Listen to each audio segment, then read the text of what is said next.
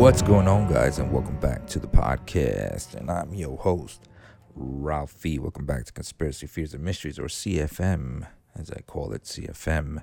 And I hope everybody's doing okay. Everybody's doing all right. And we are here this beautiful weekend. Well, in Florida, it's still beautiful. It's a little bit cold.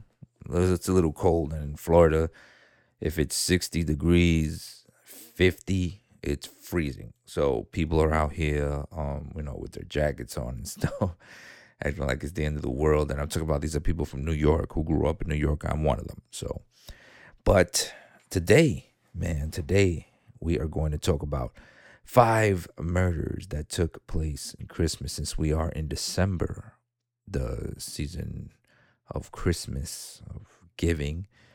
Even though we have this COVID crap all over this shit, all over the place. That's just what it is. COVID shit. It's COVID shit all over the place. And it just freaking sucks, man. It just freaking sucks. But we're still going to celebrate Christmas, We're not, obviously, we're not going to celebrate it like we used to, just because of, this, because we don't know what's going on. Nobody knows what's going on. Nobody knows. I don't care what anybody says. Nobody knows. Everybody's all over the place. We are all over the place. And so are the holidays. But anyway, aside from that, let's, I was going to say let's lighten the mood and talk about murder, but that doesn't make any sense. But let's go ahead and get to what we are talking about here. And this is 5 holiday murders. And I got this info from, I always like to say where I get this info from, InTouchWeekly.com. And this was an article written by Josie Rhodes Cook.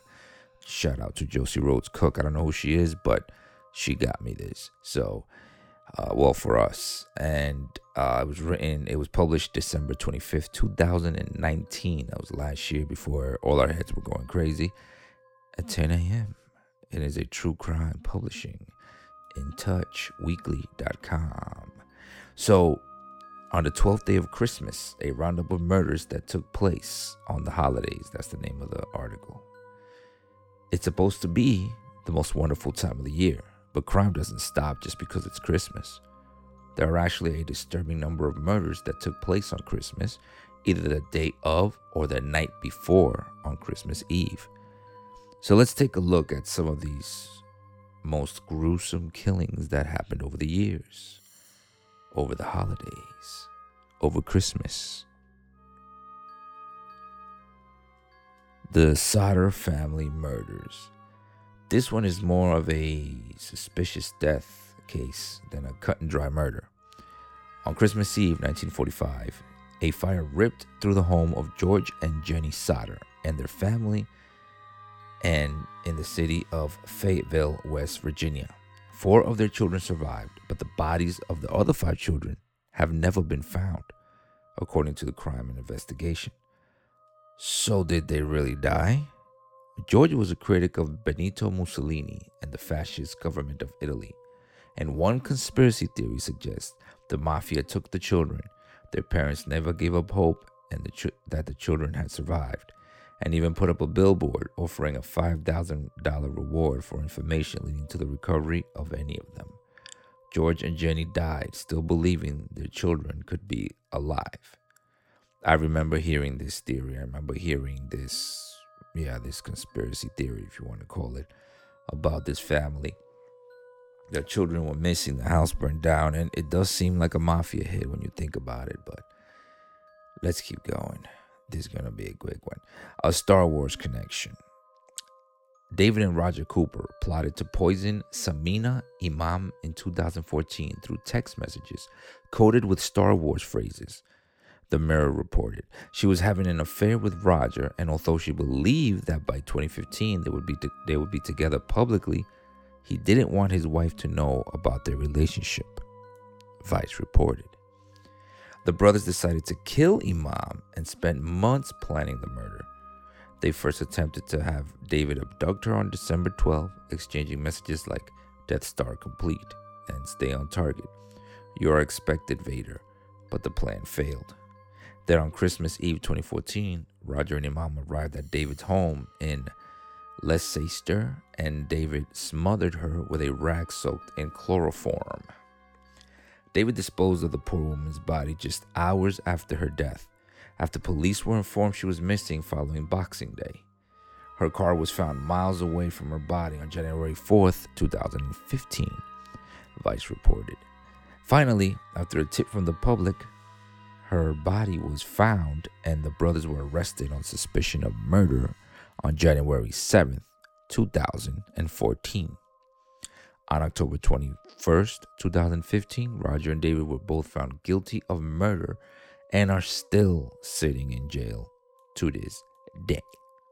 Shame on them bastards, using Star Wars for their dirty, dirty game. Jesus. And I can't believe they're still sitting in jail. Like, why does it take so long? If you know they're guilty, you already know. Why not just, why do you have to keep paying for them, keep feeding them, keep giving, you know, sustaining their life? I don't understand that. I mean, I'm not the judge, jury, or executioner. I have been on a jury, but I'm not judge or executioner. But still, you know. The next one is the Santa Covina, the Santa of Covina. On Christmas Eve, 2008, in Covina, California. California, you are infamous for some crazy murders, man. Bruce Pardo went to his ex-wife's family home after a week after his divorce was finalized and began shooting, according to the 13th Floor, which is a publication. There were 25 people inside and 9 were killed. One of the most bizarre aspects of the Covina massacre, Pardos entered the home dressed in a Santa Claus suit. If that doesn't send chills down your spine, nothing will.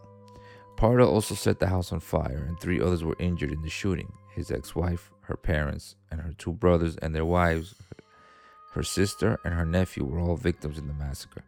The following morning on Christmas Day, Pardo died from a self-inflicted gunshot to the head at his brother's home in the early hours of the morning, and he never faced justice. I'm sure wherever he's at, he's facing justice. I hope.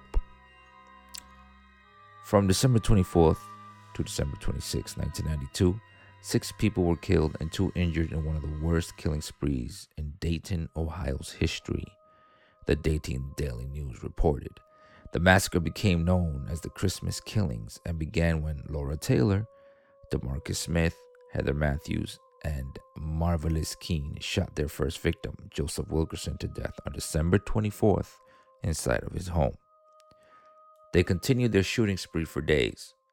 Their initial motive was robbery, but when Keene grew paranoid about snitches, according to Crime Investigation, 2 of the victims were killed when the group became concerned they could implicate the 4 in the other deaths.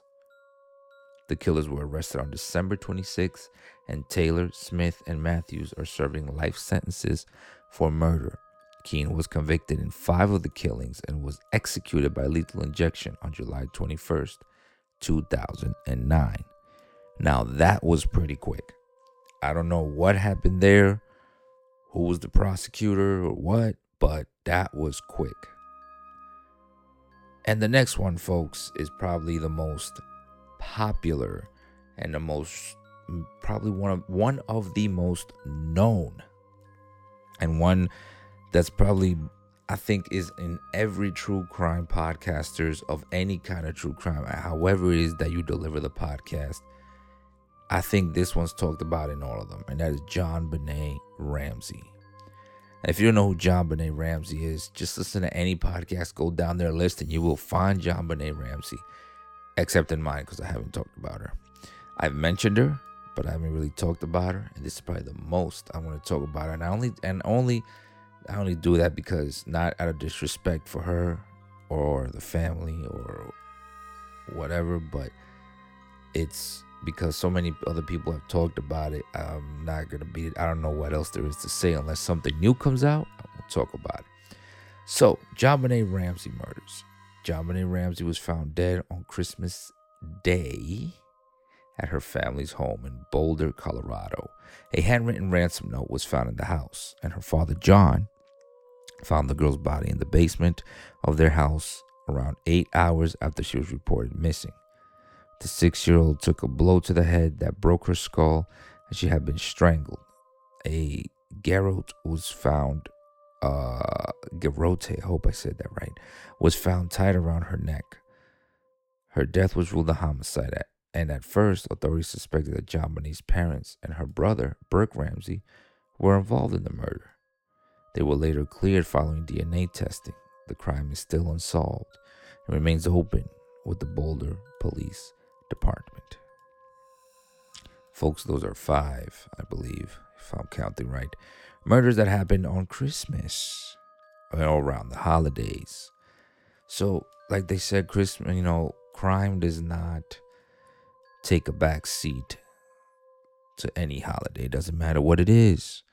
It loves Halloween, but it loves all the other ones just the same. It's an equal opportunity thing. I don't know what to call it. Equal opportunity thing. And it will bring its ugly head around wherever, whenever, whatever time. So you've got to be careful. There's signs to look for, things to avoid, to try to avoid. I'm sorry, there's no avoiding it. If it's going to happen, God forbid it is going to happen. But, there's ways to keep yourself safe and signs to look for. I watch a lot of true crime, and if you watch those true crime shows like I do, that's the thing I mostly watch, that and horror movies. You start to develop like another sense for danger. I'll give you an example before we go in this short episode. I was driving one time, and it was late at night. Now, I carry a gun, but I had to stop for gas. I was by myself. I was not in the most lit area of town. Lit meaning there was literally not a lot of lights out. It was like kind of a rural, but it was kind of a run-down little part of town. And there was a gas station. A little lonely gas station with not all the lights were on. I had a little store in the middle. The gas station's got the little stores, at least here in Florida, and where you could buy your drinks and cigarettes and shit. But there was, I swear, I saw as I was pulling in, I had like about a quarter tank, and I could make it home, but I was like, let me just fill up, before I go home. And I carry a gun, and I stopped at the pump. And where I stopped, I saw that I didn't have a clear view of anybody coming around. And if I did see somebody, it would be at the last minute. Across the street was forest. Around the corner of where the little shop was, if you looked around, it was super dark. Couldn't see anything. I swore I saw people there, and then they went around. And my instinct told me, get the hell out of there, forget about the gas. And I didn't even unlock the car. I didn't even take the seatbelt off. I put it in drive. Mind you, I'm 250 pounds. That doesn't mean anything. I'm a veteran. I fired many guns. I've worked in law enforcement for 6 years. I do self-defense. It doesn't matter. If you can avoid it, avoid it. I'm not Superman. I don't know who's out there. I don't know what's out there. So I just left, went home, and I filled up the next day in my beautiful, full mobile gas station that's around my house. Full. I went to 7-Eleven and got me a Slurpee too, so. But it's those kind of things. I know I got that instinct, and everybody should have it. You can't prevent anything. It could happen anywhere. I could have, God forbid, got into an accident or whatever, anywhere, and it would have been just as bad. But when your gut tells you, hey, maybe you should just keep going. All right, that's all I got for you this week, man. Very busy week. I apologize, guys. I've got a lot of stuff. I just haven't had time to really put it together. Got back to work, came back from vacation, and just went straight back to work and been working. And with the holidays coming, I got to start buying gifts. I got to do this. I got to get braces for my son. That's the classic. You already know how that is. A couple $1,000. And this is Christmas. And this is Corona. And a lot of people were, oh, man, it's, oh, my goodness, boy. Anyway, don't forget to like, subscribe, and follow me on YouTube. What I'm doing now on YouTube, on my YouTube channel, it's called True Crime and Horror. Just put True Crime and Horror, and you'll see the same picture you see on this podcast, Conspiracy Fears and Mysteries, and it says Conspiracy Fears and Mysteries. I gotta fix all that, but the channel is True Crime and Horror, and you will see I got 3 videos up now. One is a episode, a podcast, but it's a video one, and the other 2 is I react, kind of a reaction review. Right now I'm doing the Devils in the Details, so go check that out. The Devils in the Details, that is a true crime show that is on True Crime Doc, that is on came out in 2014. It's on Amazon Prime, and I'm watching it. The videos are fairly long, about 20 minutes, give or take, 25 minutes. And it's just me watching and going over the case as it's happening. I think it's entertaining because I like watching those videos. So I said, let me start making them. I also have a review channel where I review gear. Totally different. No, they don't have to do with murder. But anyway, I will see y'all on the next Smoke.